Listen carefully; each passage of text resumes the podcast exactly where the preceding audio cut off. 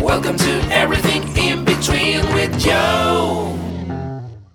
Welcome to the show, you guys. I know it's been a long while since I posted a new episode of mine here in this podcast, but thank you for waiting, by the way. So, you guys already know we have a special guest on the show, which I believe inspired a lot of people through his craft. And today we get to hear more of his story and get personal with him, which is cool. He's been dancing professionally for four years. He's based here in the Philippines and have been traveling all over the world to explore what his craft has to offer. With that, welcome to the show, Les Paul Sanis. Hello! Maganda, maganda, maganda, maganda, magandang gabi sa inyo lahat. Is that really your introduction? Oh, eh, ano naman ako eh, casual lang ako na tao. Hello. Right. Okay. So introduce yourself. Hi, I'm Les Paul Pasanez. I am a dancer for uh, God knows how many years. Okay. So how old are you? I am 24 years old. Turning 25 this September 9. So Okay. guys, yung mga makikinig dito ngayon, yung gift ko please. Ala, feeling mo naman. But anyway, so he did mention that he is a dancer. So he is supposed to be my co-host for this show and he's uh, yung trabaho niya kasi is supposed to get some of the artists that I will also be having as guests on the show. So hopefully we'll be diving into more of that pretty soon. But anyway, so today it's all about you. Yes. Masaya ka ba? No. Oo, masaya ako kasi ini-interview mo ko. Oh, yes. Whatever. Anyway, so let's dive into it. So you said that you are a professional dancer. So can you tell us um when did you start, you know, dancing talaga?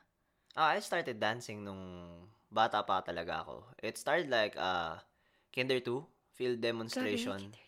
Okay. So, lagi kasi sa school namin lagi may field demo. Pero once a year lang siya nangyayari. So, yun yung naging introduction ko sa dance. Pero mas naging serious siya nung mga third year high school going into fourth year hanggang college hanggang ngayon. Kasi doon kami parang mas nagkaroon ng ah, mga school presentation. So, hindi na siya laging every year. Minsan may mga biglaang school presentation na, oh, kailangan nyo sumayaw. Okay. Tapos, nung college, mas naging serious kasi may mga ano talaga, may mga competitions, doon na mas na-expose. Pero moving forward ngayon, mas naging seryoso kasi job ko na siya. Okay. So you mentioned na you started you started dancing when you were a kid. When was like the turning point of you na okay, I love dancing so much and this is something that I want to do when I immediately graduate out of college. Like when was the turning point for that? Feeling ko kasi, for me, it's not really agad-agad nung nangyari yon. Lagi naman siya fun. Nung nagsayaw kami before sa classroom, Christmas party, fun naman na siya nun eh, even back then. Pero yung turning point lang kasi, kaya siya naging mas serious is, nung pag-graduate na ako ng college, kinakailangan ko nang mag-decide kung ano yung next na gagawin ko. Kasi, yung dance sa school, very limited siya. So, you actually need to think kung ano yung next steps pagka-graduate mo. Kasi, I mean, I'm a legal management major and I'm really designed to be either doing my job as a legal aid or a paralegal or pursuing law school which means maybe for five years. Tapos, ang naging pinagpilian ko nun, it's either I do that or I do full-time dance, which is kinda a question mark for me nung nag-start ako. And yun, feeling ko, I just jumped into the the abyss of dance, which is really hard to pursue in Philippines. Yeah. So, the, nagkaroon ka rin ng parang turning point na parang, okay. Um, did you really dwell on that question on yourself na parang, um, was it dance or something in the, ano yung working for companies? Did you dwell on it? Parang, how long did it take for you to finally um, put it, put it on paper na, okay, I'm gonna do dance? Ah, kahit nung sumasayaw na ako for a year, pag tinatanong ako, what do you do for a living? Nahihiya pa ako sabihin before na, oh, dancer ako. Ah, kahit nagko-coach na ako nun, nahihirapan pa akong intindihin na, ah, dancer pala talaga ako. Yun pala yung gusto kong gawin. it was hard kasi, syempre, ang una mong iniisip is yung mga outside variables. To be honest, syempre, yung mga relatives mo or whatever, yun yung una mong mga factors. Pero nung sabi ko, eh, ito yung gusto ko eh. I mean, I'm gonna, doing, I'm gonna be doing this for lots of years. So might as well accept what I'm doing and also at the same time accept what I really love to do. Kasi at the end of the day, like, nobody's gonna really support me 100% other than myself. So, kung hindi ko yun gagawin, edi I'm really uh, pulling myself down, which is really bad. Yun. Mm, okay, so you did mention a little bit about your relatives. So let's talk about your parents a little bit, and I'm pretty sure they probably might be listening to this. Hello po, hello tita. but anyway, so you mentioned that. So is anyone is is your mom or your dad anyway inclined into dance? Oh, si mama, mas ano siya, mas related siya sa dance, mas sumasayaw siya before. Kasi mas trip niya yung mga music na ganun eh, mga upbeat. Si Papa naman, mahilig pa rin sa music, pero mas singer siya. Mas mahilig siya sa mga jazz na genre of music. So, pareha sila ng kinalakihan, which is Bicol. So, again, syempre, mas probinsya dun. So, yung mga music, medyo delayed. So, back then, sila na talaga yung mga talagang mas sumasayaw before.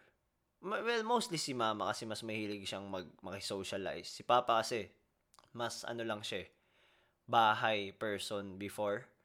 Tsaka may mga side jobs siya. So, ayun. So you'd say na si si tita or your mom is sort of the the main type of influence for you when you turn into dance. Pwede, pero hindi eh. Kasi, mas na-entice akong sumayaw well, with watching yung mga MTV, Mm. yung mga napapanood ko sa TV. Kunwari, nung, be- not even dance, singing nga muna eh. Parang nung na-entice akong kumanta dahil napanood ko yung Westlife, ganun. So, most likely, masasabi ko na karamihan ng napanood ko sa TV, yun yung mga nakapagpa-realize sa akin ng kung anong gusto kong gawin. Kasi kahit wrestling eh, dun naisip ko din before, oh, gusto ko maging professional wrestler. Mga ganun. Dun ko siya nakita lahat sa TV. What was like the first thing that you did when you realized, okay, I'm gonna dance. This is what I'm gonna do for a long time. Oh. Feeling ko kasi, ang inisip ko nun, first, ah hindi ako galing sa competing na team talaga. Like, hindi kami laging nasa mga compets. Kasi first, kulang kami ng mga tao. Ah normally, 10 minimum, maximum 15. Hindi kami umabot ng 10. So, yun yung first, first struggle namin before. So, kami naman, ako, personally, ang ginawa ko para mas malabas ko yung name ko out there is I put out content because that's the thing that matters the most. I mean, how would people know you or your work if they don't know how you do things? So, ako naman, lakasan lang ng loob. I mean, good good thing na I have friends who help me. Uh, sila Dre, sila Adrian, sila Miko. I ha I have friends who extended their hands, their arms for me. And uh, they were able to trust me with my vision. And yun, gawa lang ako ng gawa. Um, umabot sa point na I message people to like view my content which is I'm not ashamed of to be honest. Kasi I mean it's my hustle you know? I mean not a lot of people do it for sure. But it's my hustle and kailangan ko yun gawin. Knowing na I'm just starting I am not famous or hindi ako nanggaling sa mga nananalong team. So I had to do something na hindi ginagawa ng iba which is yun messaging people online to check my stuff ano pa ba? Um, I exposed myself in the classes scene. Siyempre, I mean, it's good that they see your art, pero iba pa rin yung hatak when the people see na you can also kill it. Alam mo yun? I mean, I'm not, I'm, I don't go to class to kill it, but it's just in my mentality na I should do well. So when people see you do well, syempre na-entice sila, sila lalo to see what you can do. And then doon napapasok yung, ah, ito pala, marunong pala siya maggawa ng choreo. Oo, sige, attend nga tayo ng choreo class niya, blah, blah, blah, blah. And yun. Okay. So when you say content, you said you put out content, you say you you went out to attend classes and all that stuff. So when you said that you pulled out or you you you uploaded some of the content that you have, meaning to say these are these are videos Yeah, online. Aha. Kasi I remember um, we had a talk uh, a few few years back. Now, when I see all your contents, those are like super simple contents pa, no? Like Aha, YouTube, just totoo. putting down the phone, tapos mag-video ka na, and that's about it. And then towards like um 20, ano ba yung, oh, check out his, I think the first YouTube video that you that you had was, 2012. Yung yung No, no, no, not 2012. Grabe naman. 2015 ata. Or ito ba 16. yung Pull My Hair? Or was this a video from Ayun. San Yung, Beda yung pa? pull my hair, ano yun? Um, way back when wala pa akong YouTube account. So, may nag upload ng video for me, which is Zap Inc. Tapos, second year college ako nun. Siguro mga 27, ah, not really. 2014, 2013. Okay. Yun yung mga time na parang, yun, naglabas ako ng first video ko nun. May ano lang, may SLR lang sa lapag, binidyohan lang, tapos inedit ng konti, wala nang color grading yun, upload. Yun. Okay. So you'd say na itong mga content na to and the things that you put out online as a dancer is really, really essential as a professional, quote unquote, a professional dancer. Oh, really, totoo talaga. Kasi, feeling ko, um, ako kasi, I'm not looking in the Philippine setting lang ngayon. I'm looking at the world. And the world is really big for everyone para mag-succeed. So, feeling ko, that's the reason why I put out content. Not just for the basic fact na, you know, I love to dance. We all know that. You know, it's, it's my profession. I already been doing this for how many years. So, I really do love this. But, also at the same time, I need to make opportunities for myself. And yun, yun, yun yung only way for me to be out there, to connect to the world. Parang internet, it's the only way for me to connect to the internet. It's by uploading my content. And for who knows kung sino makakakita nun. We never know. Kaya nga ako nakapunta ng Japan for just now kasi dahil sa paglabas ko ng content. And whether that be freestyle or choreography or by SLR or by just your phone, um, it, it matters, I, I guess. Basta you wanna put it out there and you feel like it's it's uh, good, edi why not? How long would you say you've been dancing professionally? Professionally, uh, 2016, 17, 18, 19. Ah, maybe four, four or five years. I, I would say talaga. Okay. So four to five years. How was it for you? Oh, the first year was very rocky. Ang hirap talaga as in the only way I was able to earn money is from uh, gigs ng team pa. So that was really hard. And also, like I said, I make opportunities for myself. So I rent studios and then hindi mo naman sigurado kung ilan yung pupunta. So basically, you post it out there, give it six days. Pagdating ng seventh day, Sunday, boom. Pagdating mo doon, you never know kung ilan yung tao. Tsambahan. Eh, nataon nung time na yun. Hindi ako kilala, pero I put out content. Ah, walang pumunta. So, ang nangyari, talo ka na sa studio for the rent, talo ka pa kasi wala kang kinita. So, imagine if I'm not uh, living with with my parents or uh, I'm living, wala ako lang mag-isa, sobrang talo ka talaga. Wala, wala kang pera, wala kang pangkain, wala. So, it was really a hard start. But then, yun talaga, dun talaga papasok yung labas ka lang ng labas, uh, exposing yourself out there, uh, not asking for anything, to be honest. Yun, uh, unti-unti naman nakita ng tao yung kung ano yung potential ko. I would say, pero I wouldn't really say na it was all me. No, it, it wasn't all me. Siyempre, it was the people uh, who was with me nung time na yon, which is which is a team. And this country is uh very team uh built. It's hard to make it on your own unless you came from another country na doon popular ka na doon. Pagdating mo dito, you're gonna be a big star. For sure. For sure. Yeah. Pero if if you're And I know that because you know Filipinos are like kahit one fourth lang na you know Filipino blood even actresses in Hollywood be like oh Filipino pride Right. yeah you know Right. I know that Pero, syempre, kung dito ka, hirap, mahirap talaga. So, I would say na dun, dun nakatulong yung lahat. Lahat naman ng mga naging affiliation ko. It really helped me bringing out my name out there. Pero more so, it really helped uh, promise yung pagiging nasa labas ko tuwing class and just really killing it out there. Like, just really doing you. Tas, yun, mag, gumagaling ka every class, napapanood ng mga tao. Doon ka mas, alam mo yun, yun kasi yung practical test. Like, you could be good at videos for all you like. I mean, edit is easy.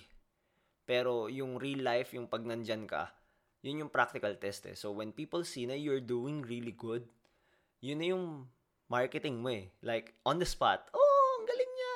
Oh, okay, punta tayo sa stuff niya. Yun. It's really nice. It's but it's really hard kasi it puts pressure on you. Like for me, class shouldn't feel that way na parang nag-audition ka. Pero I mean, it's reality. That's what happens, you know. People would wanna make people see na, oh, this is me. And I'm like looking back to myself five years ago and I'm like, hmm, oo nga no, feeling ko that di ko yun ginawa na parang, hmm, dapat i-kill ko, dapat ganun.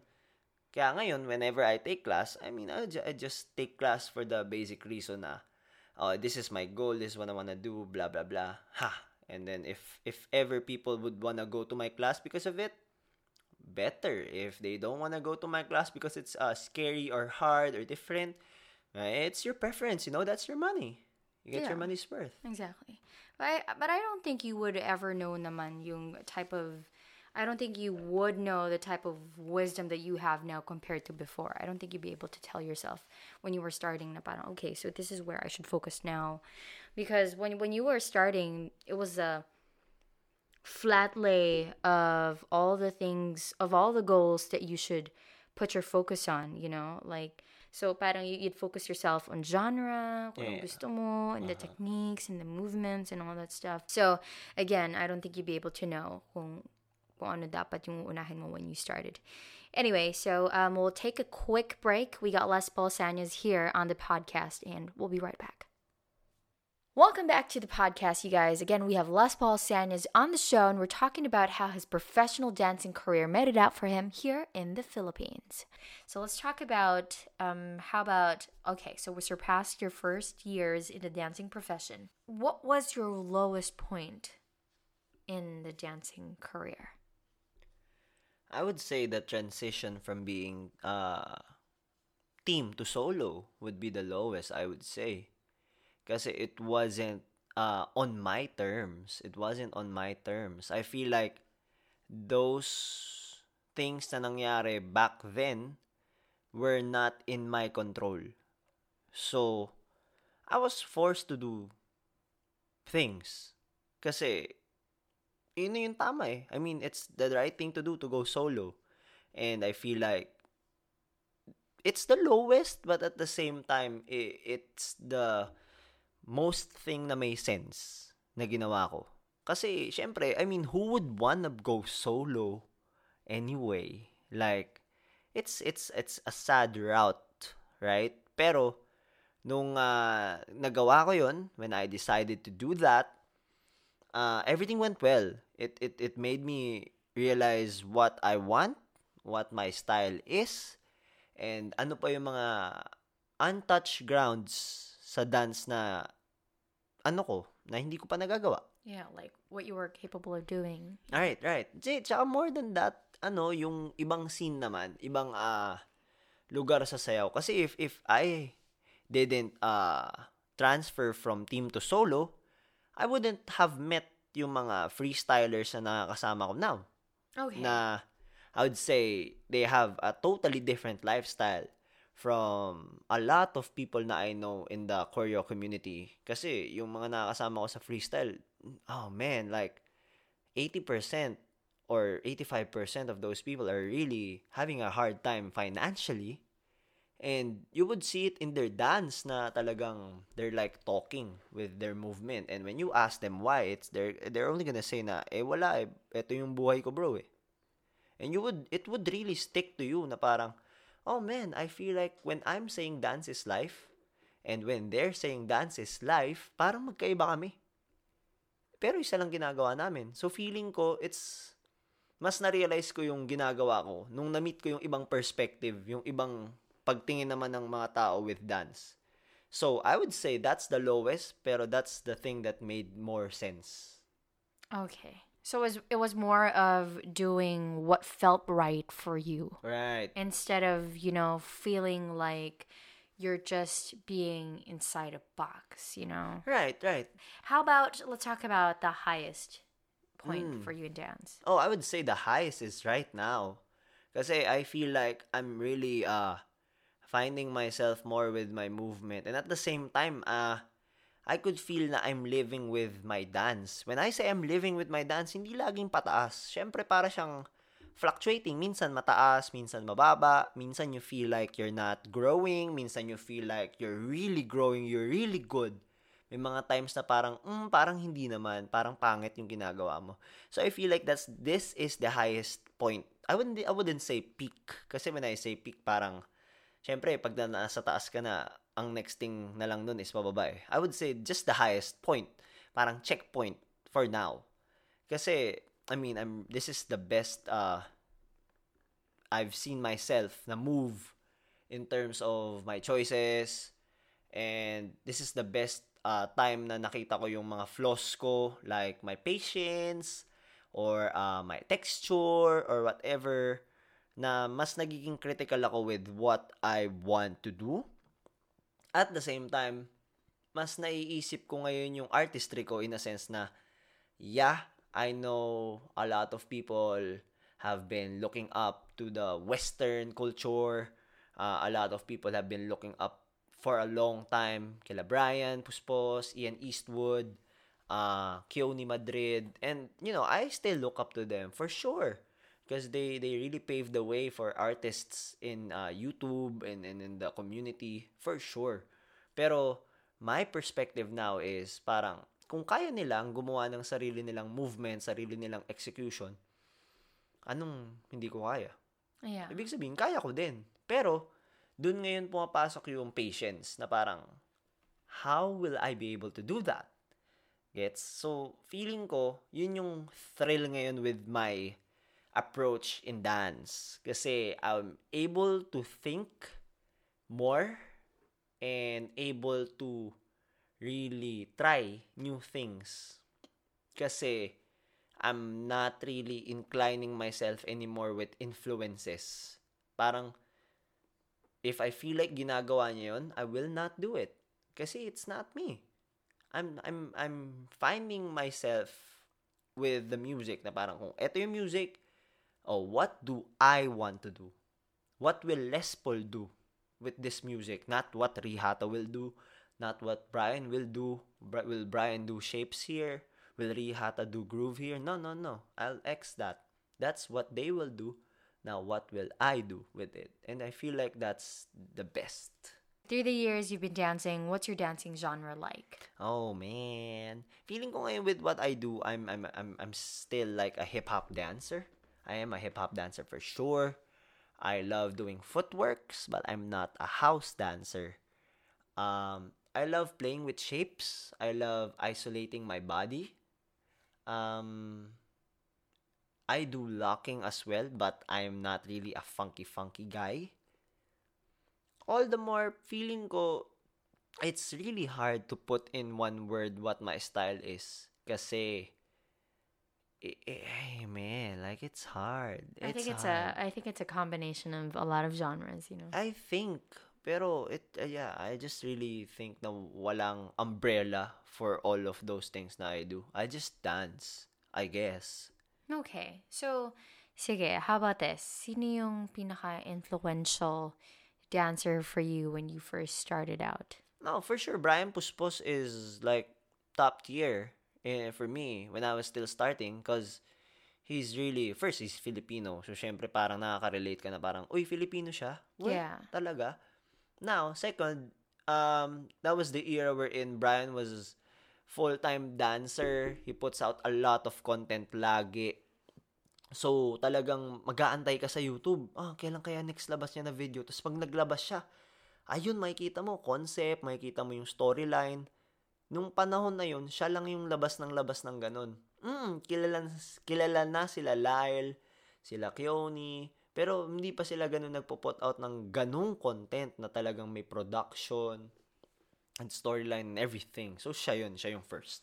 Okay. So you'd say na he was at the top of his game. Ano to, circa 2012? Because I, I, I honestly fa- fell for it. Aha, totoo The naman. Brian Post movement because Right. I started dancing in my early years then. So Brian Puspos was, you know, like the top of his game back in I mean, up, I mean, up until now. I mean, up until now, he's still like up there, up there. Even though he's also singing, creating his own music, I feel like he's. Uh, I would say, kaya yung definition ko top tier is because he has his own movement even back then. Na even people try to mimic it, pero hindi talaga nila magaya. Kahit yung process of movement, oo, gaya, pero yung execution, hindi eh. Up until now. So, feeling ko, that's the reason why they are there at the top. It's because you can you can do a lot of body coordinations, you can do a lot of polyrhythms, you can do a lot of fancy movements, but what will not lie is the vibe, what will not lie is how you do the movement, and what will not lie is just the dance. That's that's the most raw thing ever and doon ako na in love sa kanila. Hindi lang sila nagpapakita ng fancy moves. No, it has something. It has meaning. And madadrag ka doon. There were there are a lot of times na nanonood ako ng dance videos tapos naiiyak ako. Kasi ano sila eh, mararamdaman mo eh na parang pwede pala yun. Pwede palang nanonood ka tapos nagre-reflect sa screen mo yung gusto niyang sabihin. So do- that's one of the reasons why I make concept videos. I make dance videos. It's because I want people to feel even in their screen kung ano yung gusto ko sabihin. Not just for me to show fancy movement na parang, oh, ang hirap ng ginagawa ko. Kaya mo ba to?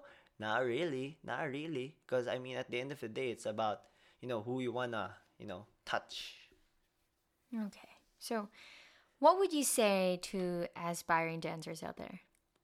Oh, take your time. Take your time. Uh, for sure, social media, we've seen a lot of uh, dancers around the world um, at the top of their game or just really famous or whatever. Pero feeling ko the advice would be just in the Philippine setting. For me, in the Philippine setting, let's take our time, and Like, we don't have that much resource in in in terms of uh yun nga yung mga classes na everyday talaga na sobrang alam mo yun and at the same time money wise it's not this is not uh, a very much supported craft in our country.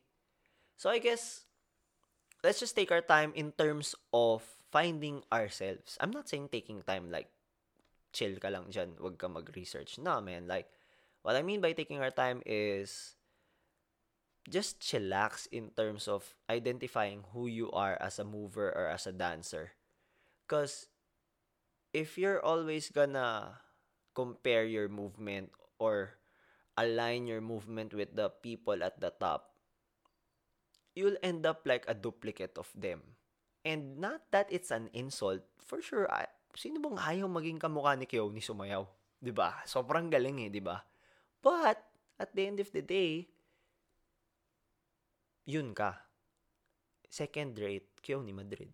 Second rate, Brian Puspos. And I mean, it's it's bad because you're an artist and you deserve more. You deserve to touch people's lives. And I mean, why am I saying this? Because there are a lot of times back then Na, kunwari, na-achieve ko na yung gusto ko na parang, o kunwari, kunwari, umabot ng 10k views yung video ko, woohoo! Umabot ng 80k views, woohoo! Dami nag-share, dami nagsasabi, ang galing-galing mo, blah, blah, blah, blah, blah. There was this, one time na nag-iisip ako sa bahay, sabi ko, eto na yun.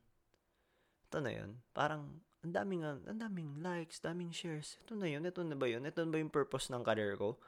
O, ako na example, nakapagturo na ako sa ibang bansa. Nung nakapagturo ako, happy ako. Pero pag uwi ko, sabi ko, eto na ba yun? Ito na ba yung purpose ko? Makapagturo ako ibang bansa, yan na, tapos na. Tapos, when I dig deeper on that purpose, ang na-realize ko, the reason why I want to do this is because I want to do something with my art that would do something for the world. Not the other way around that the world will some, do something for me.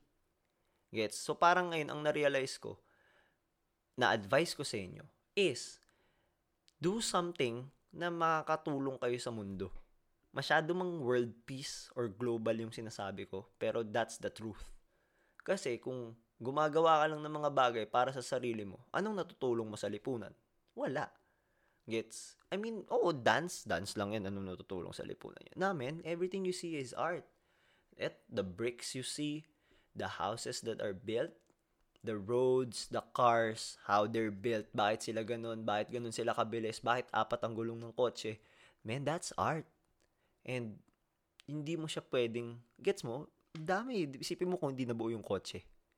ba? Gets mo? So parang for me, just take your time and just allow yourself to be a kid always and just have fun doing it. Uh, have the balance of both. Like be super technical, sure, but also have fun doing it. Para at least hindi ka ma-burn out in the end. Right. Right. What's next for Les Paul? Oh, what's next for me is uh the only thing for sure is nothing's for sure. For me, uh, Gusto ko yun ah. I mean, see, ako kasi, as Les Paul, for me, this is a gift. Yeah, you know, you never really know when you're gonna retire. This is a physical sport.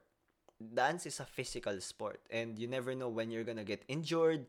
You never know when your body's gonna deteriorate or give up on you. So, I would really say na, I'm just really enjoying every bit of this. Because, once I retire, and once I do something else, this is history. Wala na, tapos na. I mean, I'll, I'll still be able to dance for sure, but not on this level.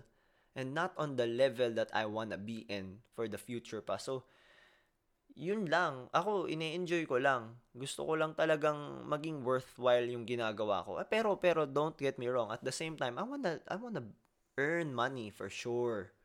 So, the only thing na gusto ko lang mangyari with my career is to level up my game even more. If I feel like this is my game now, hopefully in the next three months, six months, I'll improve more. And basically, maybe lead a team, I guess. I, I, I don't really know. I'm not saying things na plakado na, but hopefully soon. And when that happens, maybe we'll get back to this conversation and say na parang, oh nga no, nangyari nga. Oh nga no. And yeah, hopefully umabot ka dito sa 35th na minute ng conversation. Kasi maririnig mo nangyari to. yeah. Well, that's about it, you guys. Thank you so much, Les Paul, for coming by to the show. It's been an honor to have you here because I know a lot of your fans are really, really, uh, hopefully, they're they're waiting for you to answer a lot of these questions. But anyway, tell them how to reach you. Okay guys, so pwede nyo akong hanapin sa Facebook, uh, Les Paul Sanyes, um, Les Paul Encina Sanyes, if you want really like wanna get to know me more. Um, YouTube, Les Paul Sanyes, everything Les Paul Sanyes. Uh, just just search it, you'll follow me, talk to me, ask me a question, anything you want. Yeah. Any upcoming classes or events that you want to plug in? Oh man, every Sunday I'll be having classes. So, I mean, uh, that's that's the goal for me to have classes every week at least. So, hopefully you guys can go. If you can't, all good. If you want to go, go. If oh ito, last plug. For me, if if you feel like you're getting scared because it's it's different or it's uh kind of not what you're used to, uh reassess yourself. Like why do you go to class? Do you go to class for videos only? Do you go to class just to have fun or do you go to class to improve your game? Uh, all three they're all good. Walang mali doon. If you go to class just to video yourself, okay lang. Kasi pera mo yun eh. If you go to class just to have fun, pwede. Kasi pwedeng stress ka sa work. You just wanna have fun, go. But if you go to class to, you know, improve yourself and do something different, I guess my class is one of those. So if you really want to learn, just go. And I'll be more than willing to help. Thank you so much, Les Paul, for being on the show. I'm pretty sure all of your fans will take all of these advices and hopefully lahat na sila maging dancers and not really be scared to be in our classes. Thank you guys for sticking around until the end of this podcast. Anyway, follow me on Facebook, Instagram, and on Twitter. It's at Joe Desaga. It's J H O D E S A G A. And you'll probably hear me on the next episode of this podcast. Goodbye, guys. Peace and love. Bye. Bye guys. Gusto ko rin try yun. Ah, follow me at E L-E-S-P-A-U-L-S-A-N-E-Z. Pwede, di ba? Bye, guys. Bye guys.